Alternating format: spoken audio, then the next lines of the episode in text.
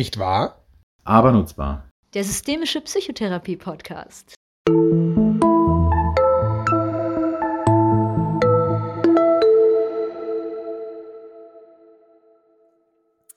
Hi Enno.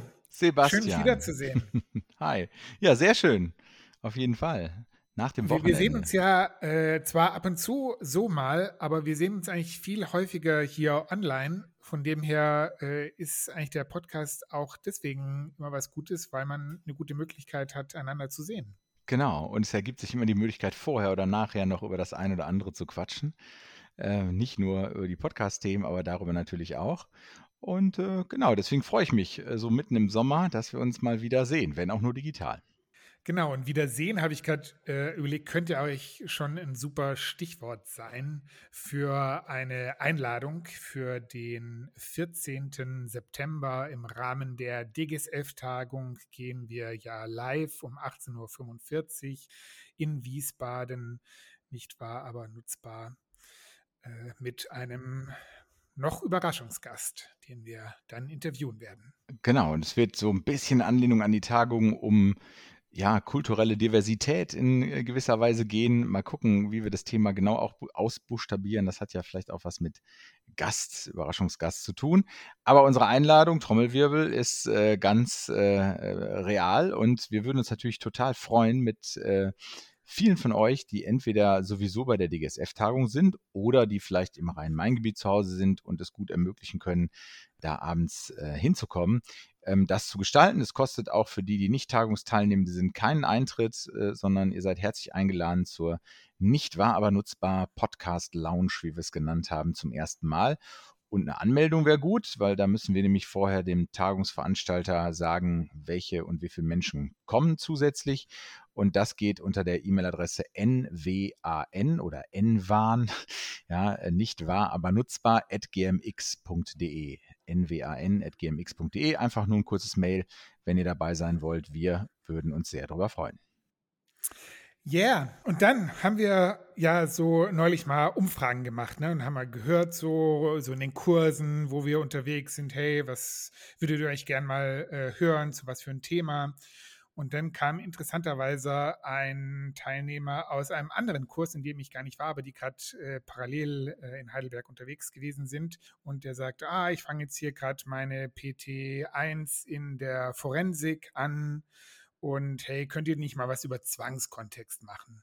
Und dann haben wir uns überlegt, oh, Zwangskontext, das ist ja systemischerseits eigentlich ein super Thema in dem man ja schon jahrzehntelange Erfahrung hat. Zum einen hm, so im klinischen Kontext, aber wahrscheinlich noch sehr viel mehr im Jugend-, äh, Kinder- und Jugendhilfe-Kontext, äh, in Verbindung mit Jugendamt zum Beispiel, sodass es da echt eine Menge äh, an Konzepten und Erfahrungen gibt. Und deswegen Enno, ich fange einfach mal an, dir eine Frage zu stellen, ja? Mach so, doch mal, ja, klar. Ja, soll ich es mal machen? Ähm, wenn du so ein bisschen, wir fangen ja häufiger an, dass man so einmal, ist es überhaupt systemischer genug? Naja, man weiß es nicht. Aber äh, wir fangen ja oft mit so einem Blick in die Geschichte äh, an. Also so, wenn du mal so zurückdenkst, so deine ersten Erfahrungen mit Zwangskontext, wo hast du die eigentlich gemacht? Ähm, ich glaube, in der Kinder- und Jugendpsychiatrie habe ich die gemacht, aber schon als ähm, Studierender, wobei das gar nicht ganz stimmt, weil ich habe einen Zivildienst gemacht, der so im Bereich der Behindertenhilfe, Eingliederungshilfe stattgefunden hat und da gab es auch schon Zwangskontexte, die ich aber wahrscheinlich damals noch gar nicht als solche wahrgenommen und bezeichnet hätte vor allen Dingen ähm, in der Zeit in der Kinder- und Jugendpsychiatrie, wo ich als Student, äh, studentische Aushilfskraft im Pflege- und Erziehungsdienst gearbeitet habe, ähm, da bin ich relativ schnell mit Zwangskontext ähm, in Berührung gekommen und würde darunter erstmal verstehen, dass da gegen den Willen von jungen Menschen, Jugendlichen meistens ähm, irgendwelche Isolierungen in Timeout-Räumen stattgefunden haben und später dann, die Klinik hatte zunächst gar keine Akutstation, später dann schon, äh, dann natürlich das ganze Programm ähm, Aufnahme gegen den Willen, Beschluss 1631, PsychKG und so weiter und so weiter. Genau, und das, das war so, ja, das war, wann waren das? 1997, äh, glaube ich, würde ich, wenn du mich so fragst, mich bewusst zumindest dran zurückerinnern, mhm. dass ich da irgendwie, ja. Und dann frage ich direkt mal nach. Ich meine, gerade wenn man so sagt, oh, man schon während Zivildienst so erste Sachen und dann äh, später als Studierender, da ist man ja, hm, naja, kommt vielleicht noch ein bisschen aus einer anderen Welt oder so und dann ist man mit sowas konfrontiert. War doch bestimmt auch irgendwie krass, sowas zu erleben, dass Menschen gegen ihren Willen irgendwas aufgedrückt werden in einem System, was ja eigentlich für Leute irgendwie da sein, für die Gesundheit von Menschen irgendwie mhm. da ist. Erinnerst du noch, wie es dir dabei gegangen ist oder hast du irgendwie eine bestimmte, manchmal erinnert mich ja sich sogar an irgendeine Situation, die einem irgendwie eindrücklich im Kopf hängen geblieben ist? Ja, also ehrlich gesagt, die Situation, an die ich mich am eindrücklichsten erinnere, war an meinem ersten Hospitationstag, weil als ich die Tür zur Klinik aufmachte, es war ein sehr, sehr altes Gebäude hm, und ähm, wie gesagt, noch ohne Akutstation und ähm, wenn es dann Krisen auf den Therapiestationen gab und der sogenannte Time-Out-Raum genutzt werden musste, der lag im Kellergeschoss. Und dann äh, wurden die Kinder und Jugendlichen manchmal mehr oder weniger dahin getragen. Und an meinem ersten Hospitationstag, als ich die Tür aufmachte, kamen mir dann Menschen entgegen mit einer Jugendlichen, die gerade in diesen Time-Out-Raum geschafft wurde, könnte man sagen. Und ich fand das mega befremdlich irgendwie. Ähm, das fände ich auch heute immer noch so, weil das auch den räumlichen und sonstigen Gegebenheiten da geschuldet war. Aber es, es war schon sehr, sehr merkwürdig und sofort regt es, glaube ich, so Fragen an, hätte auch was anderes geholfen? Was ist das mhm. hier? Wieso gibt es keine anderen Möglichkeiten? Muss das wirklich sein? Also sowas ist, glaube ich, dann ganz schnell in mir so aufgekommen, ja. Mhm. Spannend. Wie geht's dir denn? Also wenn wir gerade mal so am Anfang sind, vielleicht äh, ich, ich äh, konter mit der mit der Gegenfrage.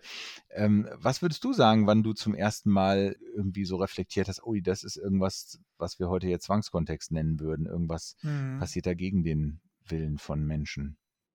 Ja, ich habe schon so überlegt, ich habe Zivildienst im Obdachlosenheim gemacht da kommt man natürlich freiwillig hin, aber ähm, ja auch nur so halb freiwillig. Aber das wird man wahrscheinlich bei Zwangskontext sowieso sehen, dass es so ganz schwarz-weiß irgendwie ja äh, nicht ist, irgendwie so ne, mit, mit Zwang so. Das heißt, es war in gewisser Weise leichtere Form, sage ich jetzt mal, als du es gerade beschrieben hast, im Sinne von, dass man da selber ja willentlich irgendwie hingeht.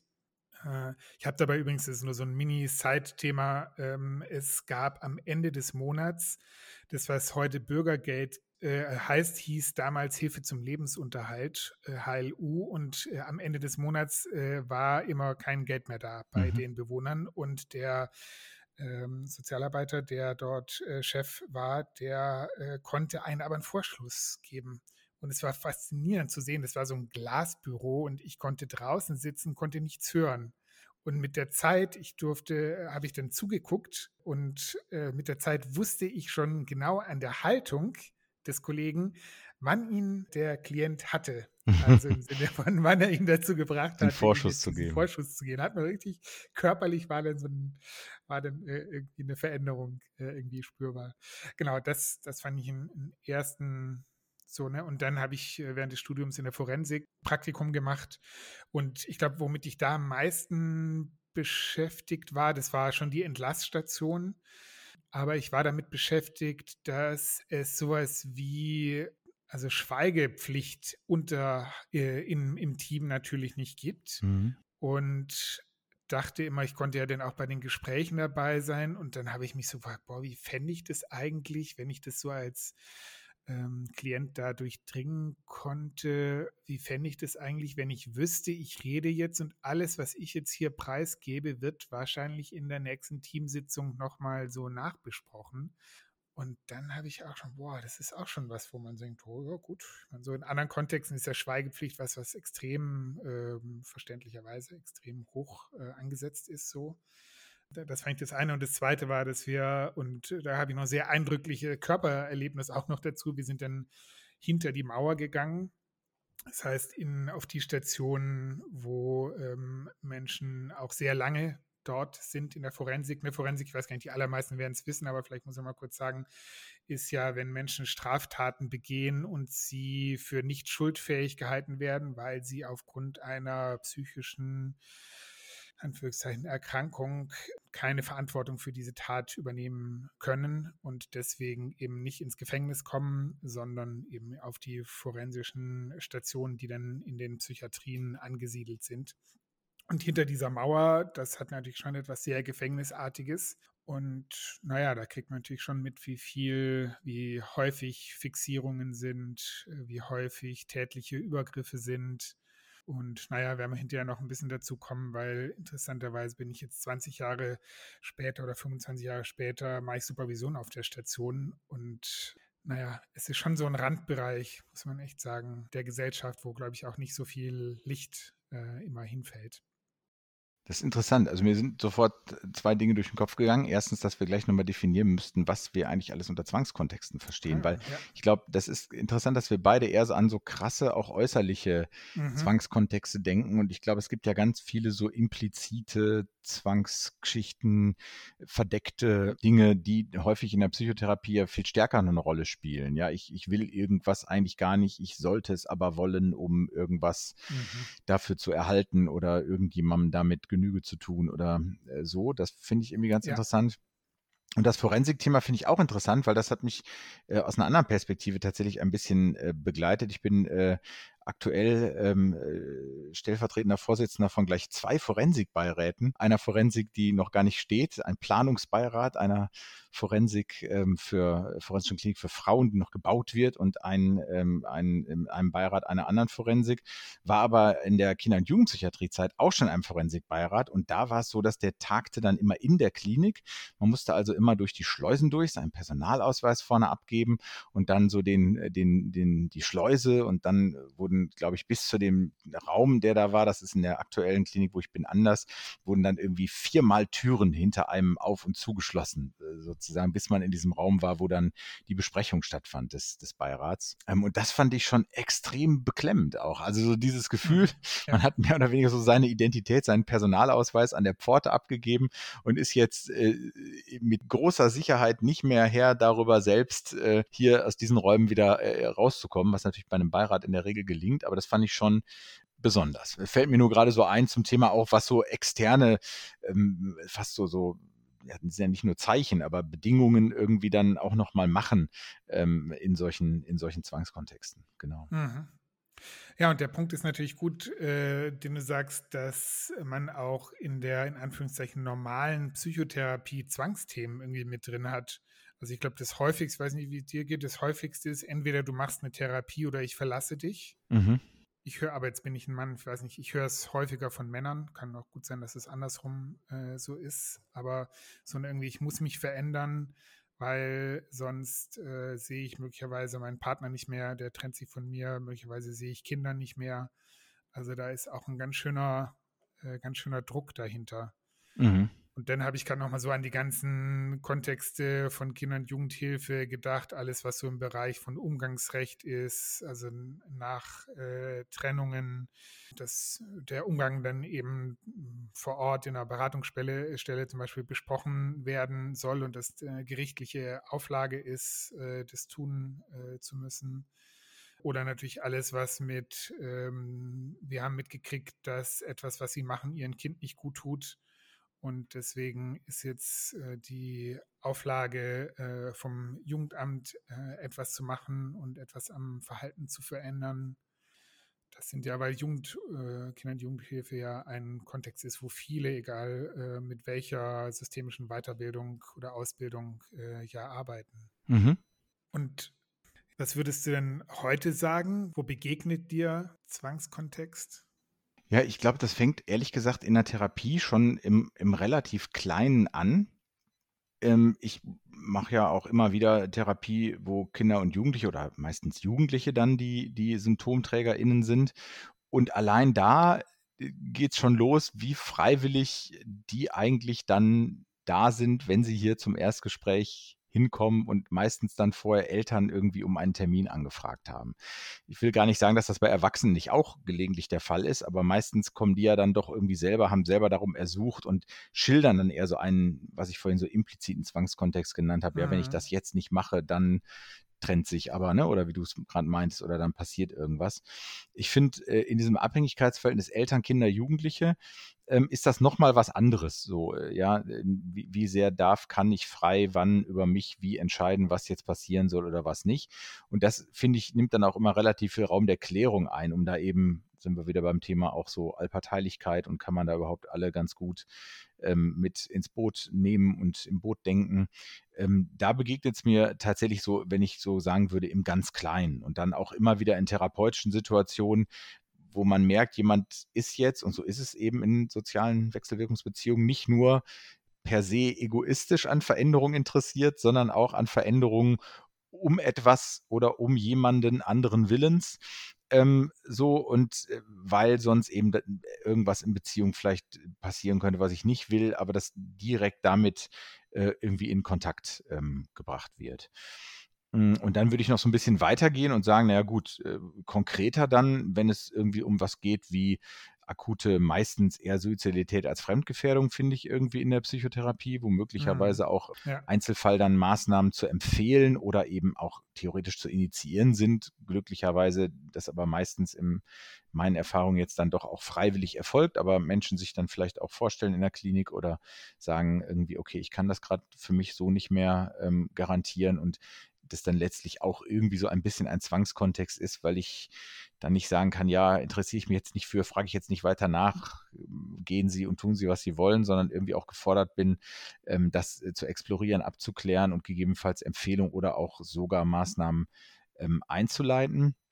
Und dann als letztes begegnet es mir häufiger in Supervision, genau wie du. Ich mache relativ viel Supervision in Kliniken, relativ viel in Kinder- und Jugendpsychiatrien und da auch ähm, zum Beispiel auf einer, ähm, auf einer Akutstation zurzeit. Ähm, Habe ich auch immer wieder gemacht. Und da sind natürlich ähm, auch die Fragestellungen sowohl in den Fällen als auch in der Frage, was macht das mit dem Team, ähm, auch bei sehr, sehr herausfordernd oder als herausfordernd empfundenen KlientInnen, die vielleicht da äh, sehr viele Grenzen irgendwie ähm, aufzeigen oder aufgezeigt werden äh, dadurch, ähm, wo dann viel drüber geredet wird und wo ich eigentlich immer erlebe, dass auch die Menschen ja eigentlich möglichst wenig ähm, also ich, ich habe fast nie das Erleben, dass die gerne sozusagen Zwang anwenden, ja, in irgendeiner Weise, sondern eigentlich immer damit beschäftigt sind, ähm, ist es okay, ist es nicht okay, wie kann es uns gelingen, das irgendwie zu reduzieren, wie kann das weniger kontrollierend, begrenzend, invasiv sein, geht es mit irgendwie weniger, weniger gegen den Willen agieren,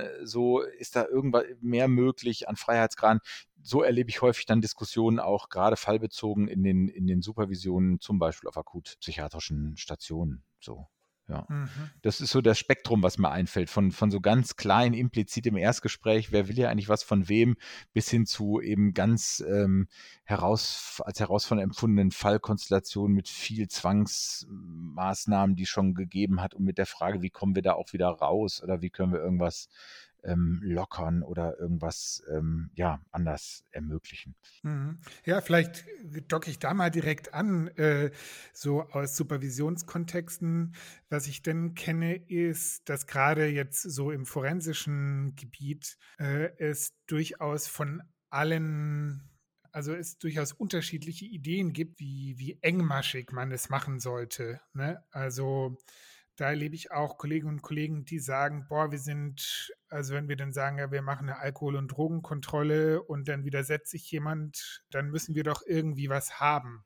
Hm. Das ist mal so was typisch, ne? Was äh, finde ich ist jetzt Forensik, Psychiatrie ist eigentlich äh, gerade egal. Irgendwie möchte man Menschen dazu bringen, dass sie irgendwas tun und wenn sie es nicht tun, dann fragt man sich ja, was macht man dann? So, ne? Ist ja im KP letztlich äh, auch was äh, Ähnliches, ne? Das Kind der Jugend, die soll irgendwas tun, macht aber nicht. Ja, hm, was machen wir denn? Äh, und da erlebe ich auch, dass dann eher der Wunsch ist, man möge schneller, härter durchgreifen. Und dann kommt man in so eine blöde Spirale rein, weil so, so kurzfristig kann man sagen, okay, dann habe ich so ein Mittel in der Hand, dann sage ich so, entweder wir machen jetzt hier diese Kontrolle oder sie kommen was, na, man kann damit nicht mehr so viel drohen, man kann mit Einzelzimmerbelegung äh, drohen, also Isolation oder Absonderung äh, kann man drohen.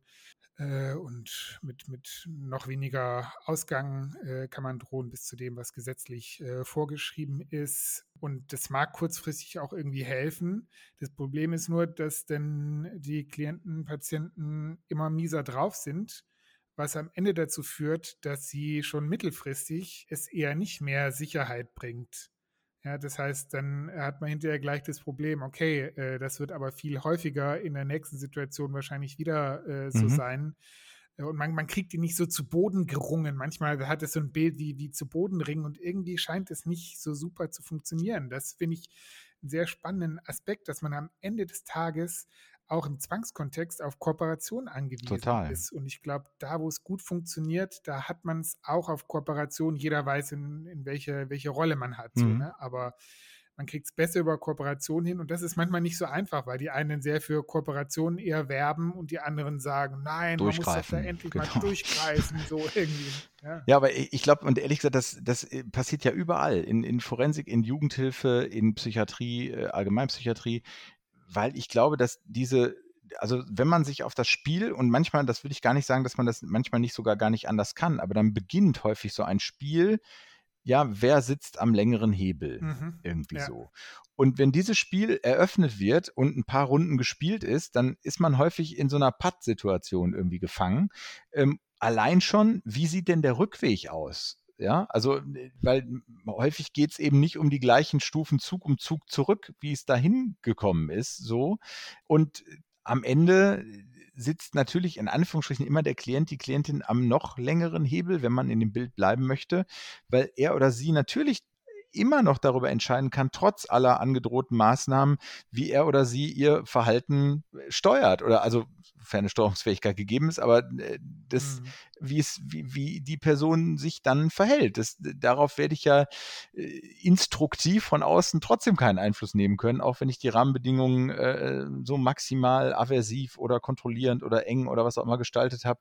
So, und ich finde, aus dieser Spirale wieder rauszukommen, aus dieser Zwickmühle, ist ja Mhm. häufig etwas in Einzelfällen, was auch gerade auch in der Kinder- und Jugendpsychiatrie, äh, viele, die das hören, werden sich vielleicht so erinnern an so Fälle, dann total beschäftigt. Also wie oft ich in Kinder- und Jugendpsychiatrien auf Akutstationen, ich habe da wirklich viel Supervision gemacht, in diesen, in diesen sehr brisanten Einzelfällen auch die Sätze gehört habe, ja, dann und dann wird er oder sie 18. Bis dann müssen wir noch durchhalten. Das war immer so dieses Mhm. Thema, weil Ja. selber gar nicht mehr die Perspektive war, wir kommen da irgendwie noch raus, sondern unsere Zuständigkeit endet an irgendeiner Stelle und äh, dann geben wir ab so und weniger dieses, wir haben noch irgendeine Idee, wie wir aus der Spirale wieder rauskommen. Gott sei Dank ging es natürlich manchmal auch anders, aber ich glaube, das ist genau das, dass die Möglichkeitsräume dann immer enger werden, aber letztlich auf beiden Seiten und auch die Möglichkeit für den, für den Rückweg aus so einer eskalativen Spirale. Mhm. Dann, wo du das jetzt gerade äh, so sagst, äh, denke ich gerade nochmal auch an Kinder- und Jugendlichen äh, Psychiatrie, Supervision, mh, wo dann manchmal das Thema Grenzen setzen, also gerade nochmal Zwang von der anderen Seite, nämlich äh, was macht man dann, äh, wenn ein Kind dies und jenes nicht macht, was es aber machen sollte? Und wenn man jetzt eben nicht in diese Spirale auch einsteigen möchte, wie du es gerade beschrieben hast, so, ne? und was gibt es eigentlich für Konzepte? Und habe gerade nochmal so an dieses neue Autorität und gewaltloser Widerstand äh, gedacht. Also bei, es gibt ja manchmal so mh, Familien zum Beispiel, wo klar ist, die Eltern können es total schwer mh, zu sagen, so hier ist jetzt eine Grenze. Mhm. Das, das machen wir jetzt gerade nicht mit. Ne? Und dann ist man in der Tagesklinik oder in der Psychiatrie damit beschäftigt, wie können wir die Eltern dabei unterstützen, diese Grenze auch tatsächlich zu setzen. Und ich mache mal äh, ein Beispiel, äh, und die Mutter alleine aufs Klo gehen zu lassen, Mhm. auch wenn die 14-jährige Tochter das nicht möchte Mhm. und immer mit dabei ist. So, ne? Und dann kriegt es sowas von, ja, wie kannst du vorher in diese Spirale nicht einsteigen, sondern schon als Team dich denn im Zweifel vor die Toilettentür zu stellen und zu sagen, diese Mutter wird jetzt äh, alleine reingehen. Äh, also es braucht so, wie sagen, es braucht auch Alternativideen, die nicht über Bestrafung und so äh, nur laufen. Weil da ist Genau. ziemlich schnell Ende der Fahnenstange. Genau, ne? Dann- dann ist hast du man auch in diesem mehr, du wegnehmen kannst. Genau. Und dann kann trotzdem die andere Person noch entscheiden, ich verhalte mich aber weiter so oder so. Und Ja. das, mein, das meinte ich mit, da ist dann irgendwie das Ende schnell erreicht. Was uns ja vielleicht so ein bisschen zu der Wendung bringt. Ich glaube, äh, wahrscheinlich haben wir bei ganz vielen so geschafft, dass sie gut mitgehen können in den Problemaufriss und äh, eigene Erfahrungen ankoppeln. So, ähm, die Frage ist ja so ein bisschen, um was heißt das jetzt eigentlich systemisch? Ne? So dieser Ja. Zwang, Umgang mit Zwangs, äh, Zwangskontexten. Das würde mich auch interessieren, wie du das erlebst. Bei mir selber, so ein bisschen schon mal zu spoilern, äh, gab es da eher eine Entwicklung, würde ich sagen. Ich habe das durchaus vor 20 Jahren anders gesehen, als ich es heute sehe. ob also überhaupt Umgang nutzen, nicht nutzen und so weiter. Ähm, aber das würde mich natürlich bei dir auch irgendwie interessieren, wie du sagen würdest, okay, was glaubst du, ist vielleicht ein, ein besonders systemischer Blick oder eine systemische Perspektive auf oder am Zwangskontext? Und gibt es bei dir auch was, wo du sagst, naja, das, da war ich nicht immer der gleichen Meinung drüber oder so? Und äh, ja, würde mich einfach interessieren. Hm.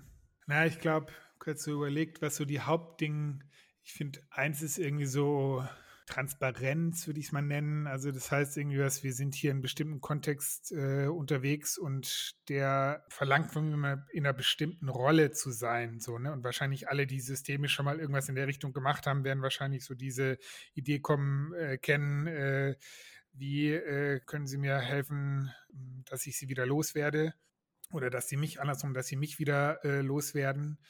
Äh, ne? Also gibt es auch dieses schöne Buch von Marie-Louise Kohnen. Marie-Louise mhm. Kohnen und was ja wirklich viele äh, ähm, sehr spannende Ideen dazu beinhaltet. Und das ist ja eigentlich immer so das Leitmotiv, ne? dass ich irgendwie nicht sage, naja, es ist jetzt irgendwie mein Dings, mein persönliches Ziel, sondern ich bin gerade in einem Kontext von sozialer Kontrolle unterwegs. Das heißt, ich habe eine Institution in meinem Rücken, unter deren Fahne ich das hier gerade mache äh, und das, diesen Kontext auch so zu mhm. benennen und nicht so zu tun, als gäbe es den gar nicht oder, oder andersrum, so zu tun, als wäre man selber die Institution. Das ist, könnte auch irgendwie eine Gefahr sein. Äh, und dann selber Kontrollmaßnahmen durchzuführen, äh, was ich glaube, also wenn es so ein paar Schlagworte irgendwie gibt, die, die ich dazu spannend mhm. finde, dann äh, finde ich es erstmal die. Mhm.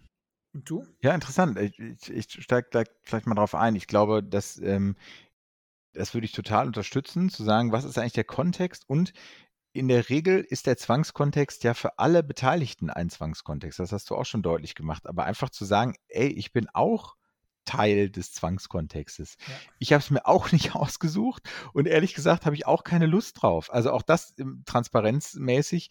Ja, natürlich haben die Menschen in diesen Kliniken und in der Forensik und sonst wo nicht primär Lust darauf, andere irgendwie äh, noch stärker zu begrenzen oder in irgendeiner Weise. Also bis auf vielleicht äh, wenige Ausnahmen, die dann vielleicht auch äh, da irgendwie falsch an der Stelle in ihrem Beruf sind oder zumindest das nochmal reflektieren müssten. Mhm. Weil in der Regel geht es ja nicht darum, dass die deswegen da sind, weil sie so wahnsinnig Lust haben, äh, anderen Menschen enge Grenzen zu setzen oder wie auch immer, sondern weil sie irgendwas Hilfreiches in Richtung Veränderung mit ihrem Tun eigentlich bewirken wollen und sich jetzt selber in einer Zwangslage befinden und empfinden, aber eben jetzt im Sinne dieses Zwangs sich zu verhalten oder zu handeln. Und ich, ich finde, das, das ist ja genau auch dieses Ding. Was können wir denn jetzt beide tun, um uns wieder loszuwerden? Also um den Buchtitel nochmal aufzugreifen. Ja ähm, dass das etwas Bilaterales ist, was sich auf, auf beide äh, Seiten bezieht. Und ich finde so als Schlagwort vielleicht noch neben der, neben der Transparenz, finde ich, ist so Plausibilität ein total wichtiges Wort. Ich finde,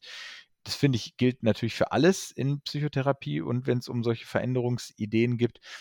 Aber insbesondere auch nochmal im Hinblick auf dieses Zwangsthema ist zumindest sich als Aufgabe zu machen, zu hinterfragen, und auch zu erklären, ist das denn jetzt eigentlich plausibel oder warum ist das jetzt die plausibelste, gangbarste Variante, um dieses Ziel, was hier irgendwie verfolgt werden soll, zu verfolgen und wieso ist uns tatsächlich keine weniger einschränkende, weniger invasive, weniger ähm, äh, zwangsmäßige Maßnahme irgendwie eingefallen oder so als mhm. gesamtes Team, als Institution.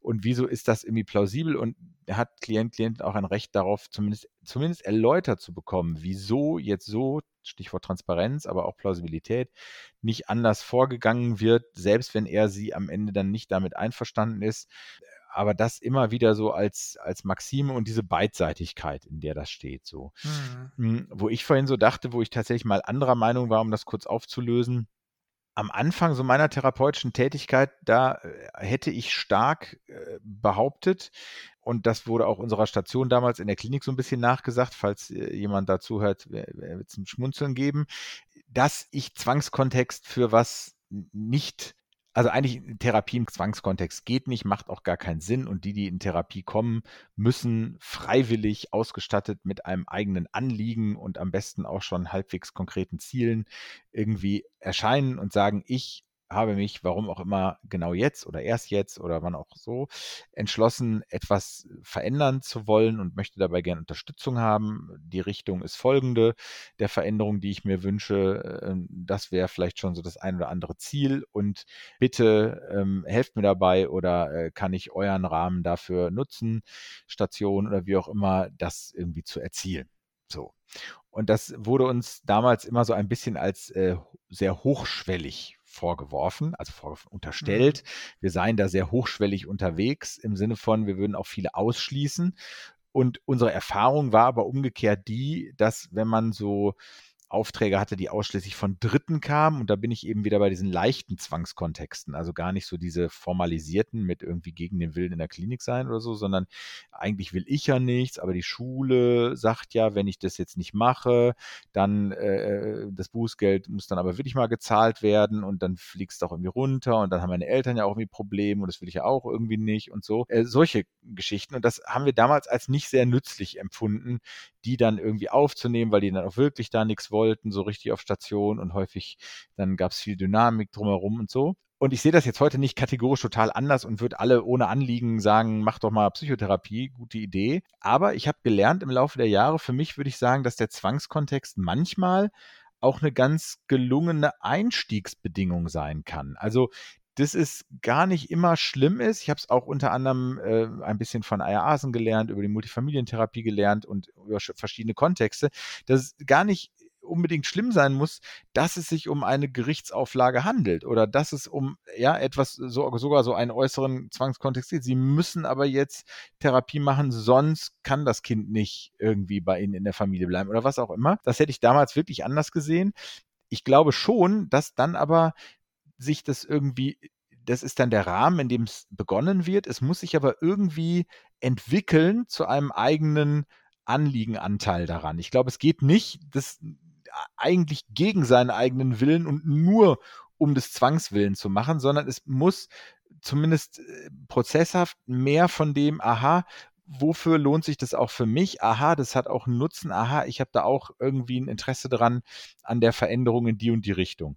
Und ich glaube, dass aber Zwangskontext manchmal eine ganz gute ähm, Eingangsbedingung sein kann, ähm, oder zumindest keine total hinderliche, um da hinzukommen. Und das hätte ich tatsächlich damals anders gesehen und deswegen würde ich heute auch allen recht geben, die gesagt haben, da wart ihr aber vielleicht ein bisschen sehr hochschwellig unterwegs, zu sagen, nee, nee, ähm, hier muss man schon irgendwie kommen mit eigener Motivation, klarem Anliegen und das darf jetzt wirklich nicht irgendwie primär oder sekundär von Dritten äh, hauptsächlich ausgehen. Mhm. Hm, ich glaube auch nicht, dass ich die jetzt alle aufnehmen würde im ersten Schritt auf Station, aber ich würde vielleicht nochmal genauer hingucken. Ich würde im Vorfeld nochmal was anderes anbieten, um das irgendwie zu klären und zu gucken, können wir das doch irgendwie nutzen. Und ich glaube, da war, war ich, waren wir ähm, damals viel kategorischer unterwegs zu sagen, nee, das, das geht dann hier nicht.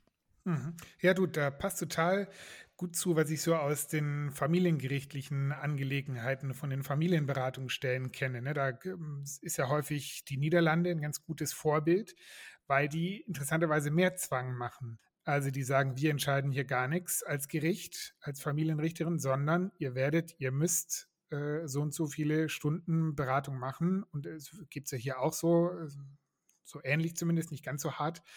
Äh, und das hat schon was, ne? Weil es ist klar, man würde das nicht freiwillig machen. Und äh, sozusagen, man bringt eigentlich keine Motivation für das mit, was du gerade so beschrieben hast, aber sie könnte entstehen, ne? so hast du es ja auch gesagt, vielleicht am Anfang nicht, aber vielleicht dann mittendrin. Und dass es das tatsächlich einfacher macht, zum Wohle des Kindes ist ja dann immer die Idee, äh, anstatt dass es ein Richter entscheidet aufgrund der von den Anwälten vorgetragenen Argumente, was denn ja wiederum mit dem System was macht, weil man dann ja meistens nichts Freundliches äh, über den anderen sagt und über dessen Erziehungsfähigkeit und so.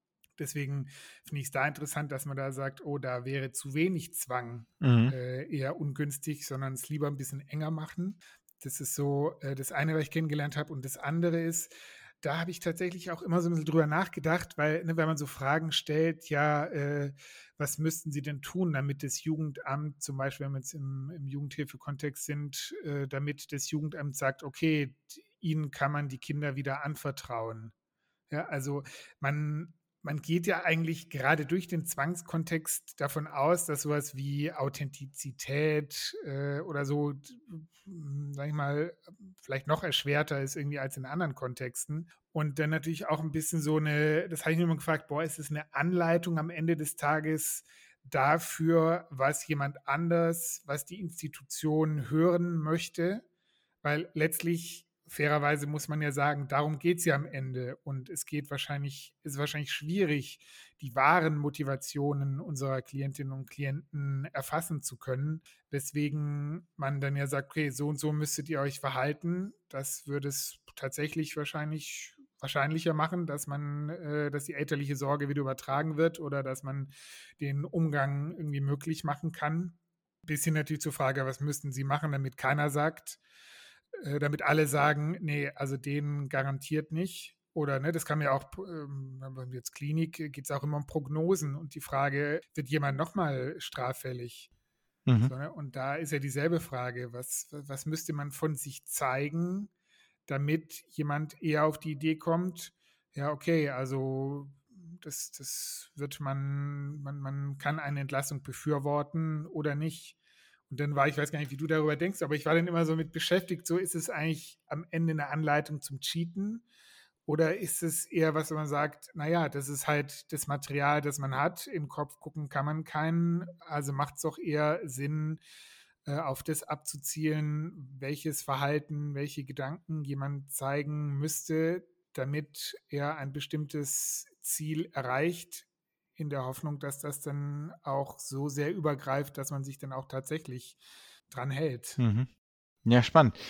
Wir können ja gleich noch ein bisschen gucken, was ähm, für methodische Ideen, du hast ja begonnen damit, äh, es so geben kann. Ich, ich hänge gerade noch an einem äh, anderen Punkt und komme sofort auf das zurück, wie ich das einschätze, weil bei dem Beispiel aus den Niederlanden, als du gesagt hast, vielleicht ist da ja sogar mehr Zwang ganz gut im Sinne von, sie müssen das jetzt tun, so und so oft Beratung aufsuchen, bevor wir hier, also weil wir hier sonst nichts entscheiden erstmal oder so.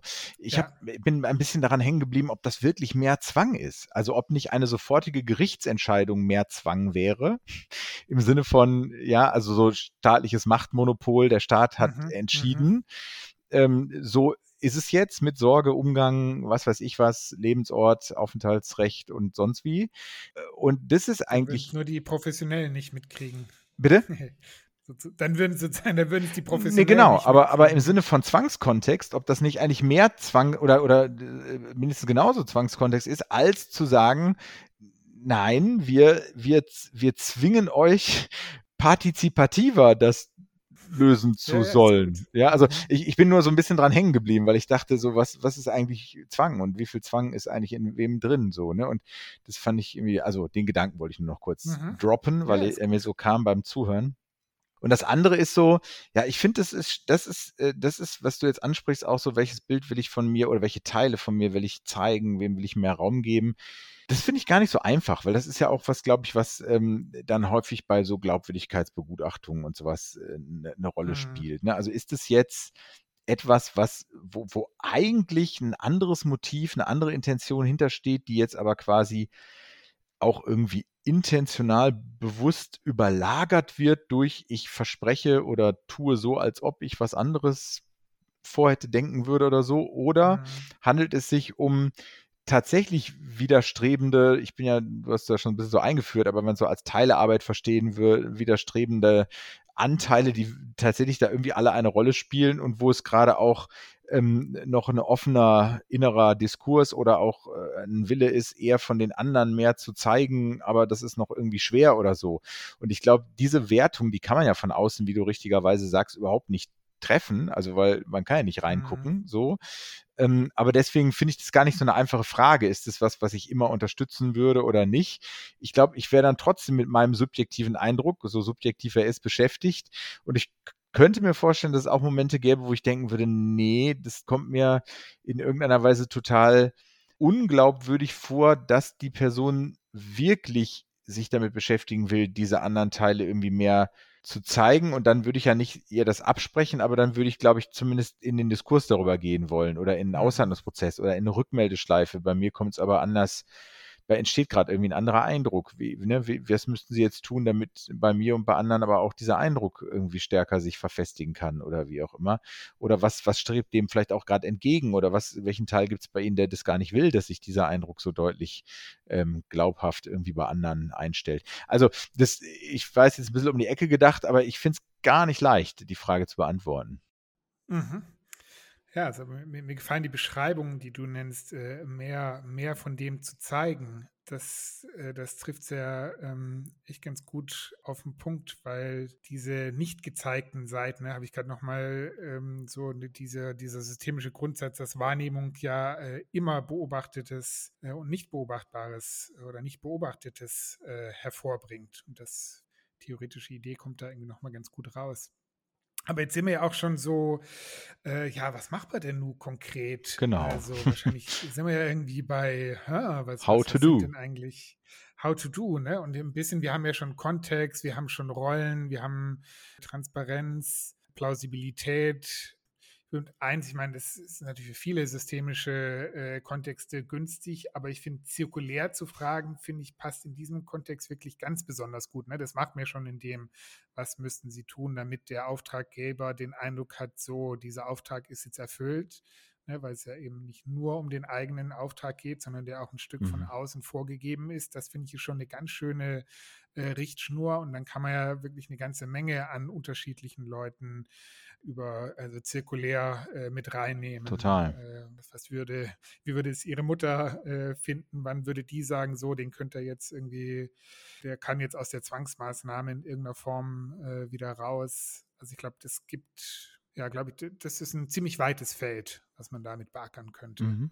Ja, also finde ich auch. Ich habe gerade gedacht, am, am Anfang, glaube ich, wäre mir total äh, bedeutsam, erstmal so einen Überblick zu bekommen über die unterschiedlichen Auftraggeber und Zwangsinstruktoren mhm. äh, äh, sozusagen. Ähm, mhm. Visuell auch, also und ob es erstmal ist zu gucken, aha, wo ist denn dieses Gericht und da ist irgendwie noch die Schule oder da ist noch irgendwie das und da ist noch, noch jenes oder so. Das wäre so ähm, wäre so ein Teil, glaube ich, der mir wichtig wäre. Ich, wenn ich jetzt so ganz praktisch gucke, würde ich das meistens auch irgendwie nicht nur zeichnen, sondern tatsächlich irgendwie auf, aufstellen, so ähm, in irgendeiner Form, also mit, mit Symbolen eher oder sowas, um mal so zu visualisieren, wer steht da eigentlich wo und wer steht wem wie nah und wer fühlt sich von wem wie gedrängt zu etwas oder so. Das fände ich irgendwie interessant und mir ist auch direkt so Externalisierung irgendwie eingefallen. Also nicht nur die Institutionen, die sind ja quasi schon externalisiert, wenn man so will, die da vielleicht irgendwie mit zu tun haben, sondern auch irgendwie den Zwang, den Druck, äh, das, was man nicht will, äh, irgendwie in irgendeiner Weise auch zu externalisieren und zu gucken, wie, wie beeinflusst das eigentlich Beziehungen, wie beeinflussen Beziehungen eigentlich das, so, ja, was da empfunden wird als, als Zwang. So, das waren mhm. so erste Dinge, die mir so kamen. Auch so im Sinne so einer Sortierung vergessen wir auch niemanden, auf den dieses gezwungen sein oder von dem dieses zwangsmäßige ausgehend auch irgendwie noch einen Impact äh, so hat. Äh, so einerseits und dann aber auch zu gucken, wie, was ist wie beeinflussbar? Wie beeinflusst es A, die Beziehung, mhm. aber wie mhm. ist es auch durch Beziehung oder durch was auch immer beeinflussbar, ähm, sowohl die Wahrnehmung der Beteiligten als auch dieses, dieser empfundene Zwang irgendwie so. Das äh, sind so, so Dinge, die mir, glaube ich, mhm. spontan so einfallen. Mhm. Ja. Wird noch sowas wie, ähm, wir hatten ja schon über dieses Paradox und das hast du ja äh, schön beschrieben, wie du es in der Klinik äh, erlebt hast. Ähm, nämlich so dieses Paradox, ne, eigentlich, also jemand muss wollen oder sollte wollen oder so, ne, und, und mache ich nur was, wenn er es aber auch wirklich will oder nicht, so. Und dann ist mir auch manchmal in so, wenn ich jetzt gerade zur Psychiatrie denke, in so Kontexten, wo A natürlich sehr viel jetzt erstmal rein der Biologie zugeschrieben wird und da überhaupt so eine Idee, wie das auch wenn jemand sich gerade in einer Ausnahmesituation befindet, die man vielleicht mit irgendwelchen Störungsnamen auch beschreiben könnte, wo könnte ich etwas finden? Ich habe gerade, äh, es gibt auch so diesen äh, schönen, der Pate, mach ihm ein Angebot, was er nicht ablehnen kann. Also findet man in, in, in, diesem ganzen Kontext, der dann irgendwie offen und klar ist, aber findet man etwas, wo jemand äh, trotzdem andocken kann? Also ich mache es mal mit, mit einem Beispiel ähm, aus der, äh, gerade nochmal aus der Forensik, da ähm, ging es dann darum, dass jemand in so einem religiösen Wahn sich sehr starke, ich sage jetzt nicht was, aber wirklich sehr heftige Selbstverletzungen sich äh, zugefügt hat. Und dann suchen natürlich alle, oh, so welches Medikament könnte jetzt helfen, dass er das nicht mehr macht. Wie sehr müssen wir bewachen, dass äh, er sich nicht in der nächsten Woche suizidiert und so, ne? Und dann irgendwie so zu überlegen, gäbe es irgendetwas, ähm, was vielleicht eine andere Form von Buße ist. War so ein bisschen die Hypothese, dass was mit Buße zu tun hatte, diese vielen Selbstverletzungen. Also gäbe es eine andere Form von Buße, die nicht gleich so heftig äh, Selbstverletzungen nach sich zieht. Ne? Also irgendwie auch ein Stück sich in den anderen reinzudenken und ihn nicht nur als die Person zu sehen, die entweder krank oder, weiß ich nicht, völlig unfähig äh, ist, ich nicht, mit Kindern umzugehen oder so, so zu sehen, sondern irgendwo was zu finden. Und ich da, äh, auch wenn wir uns sonst manchmal so unterhalten, ne, das ist dann immer total spannend, was für, auf was für kreative Ideen denn manchmal äh, äh man kommt. Ne? Ich erinnere mich gerade noch mal äh, an eine, du hattest mal von einem Fall erzählt, wo es dann äh, von einer äh, Klientin, die stationär war und dann nicht mehr aufstehen wollte und eigentlich nur noch Chips essen wollte und dann äh, die Frage war, kann man ihr nicht äh, auch irgendwie sowas wie Symptomverschreibung oder paradoxe Intervention kann man ihr nicht eine Kiste Chips neben das Bett äh, irgendwie stellen. Also, ne, so irgendwie. Und, und was, also A bringt es alle gleich schon mal ein bisschen zum, zum Lachen. Und ich finde, häufig bist du ja im Zwangskontext in so einem eigentlich in, in, so einem ähnlichen Prinzip nicht. Man zieht an irgendjemand, weil man denkt, der müsste jetzt da irgendwie hinlaufen. Mhm.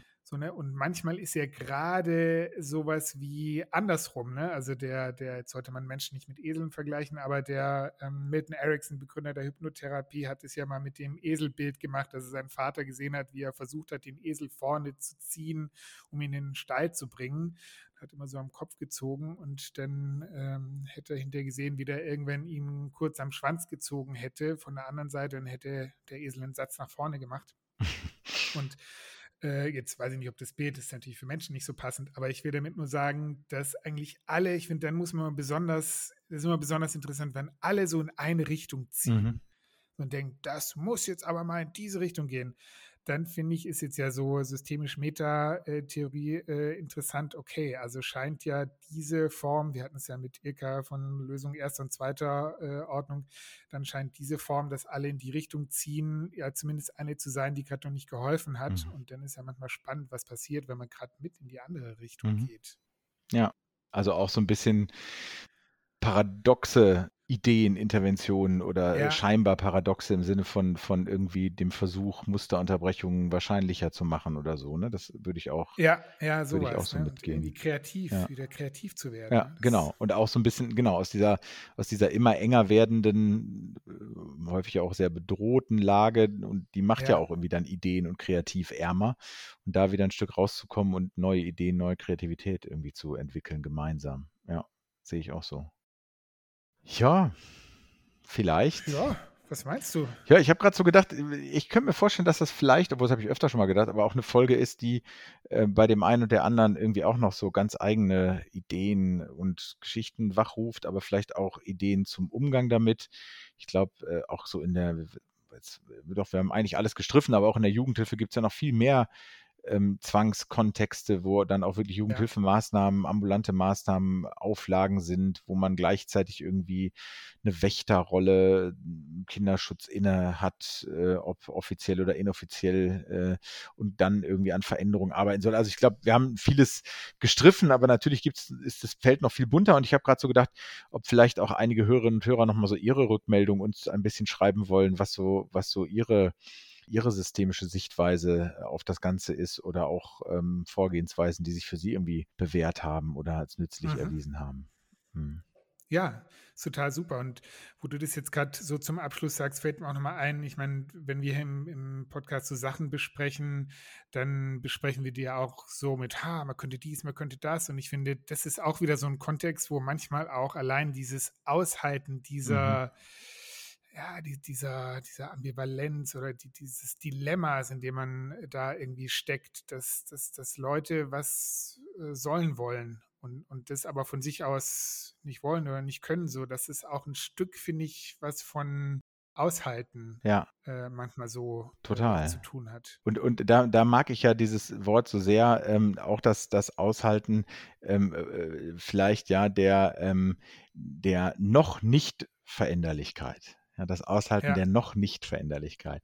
Ich finde ja immer, da, dass durch dieses noch nicht steckt da immer noch drin dieses Potenzial, wo irgendwann wird es vielleicht sein, aber ein Aushalten von jetzt gerade noch nicht Veränderlichkeit. So, das, das ist manchmal in Ja, Supervision etwas, was mir dann durch den Kopf und über die Lippen geht und was es dazu bräuchte, um das besser auch tun zu können. So, ja. schön. Also in diesem Sinne, wenn ihr noch äh, etwas Eigenes äh, dazu habt, freuen wir uns sehr. Die E-Mail-Adressen sind ja in den Show Notes. Und dann würde ich sagen, Ja, wir können noch einen kleinen Ausblick geben, habe ich gedacht. Also nicht nur auf den 14. September, den wiederholen wir natürlich nochmal. Ähm, aber wir können ja, auch schon sagen, dass äh, was so ein bisschen in den nächsten beiden Folgen passiert, weil wir haben äh, auf jeden Fall in der nächsten Folge im September ähm, Günter Schiebeck zu Gast, glaube ich, wenn mich nicht alles täuscht. ja, Ja, das wird so richtig. sein zum äh, großen Thema ähm, ja, Synergetik und ihrer Anwendung auf die Psychotherapie as such und die systemische Therapie im Speziellen. Da freuen wir uns schon beide sehr drauf. Und die Oktoberfolge wird ja die Folge sein, die live äh, im September in Wiesbaden äh, mit unserem Überraschungsgast produziert wird. Also es ist schon ähm, äh, ziemlich klar, wie es wie es weitergeht und darauf freuen wir uns schon. Und äh, bleibt uns, euch noch einen richtig schönen Sommer zu wünschen und äh, Rest, Restsommer, wenn es am 1. August jetzt entscheidet, äh, und äh, uns zu freuen, vielleicht einige zu sehen in Wiesbaden. Bis dahin, Macht's macht's gut, bis gut. dann, ciao.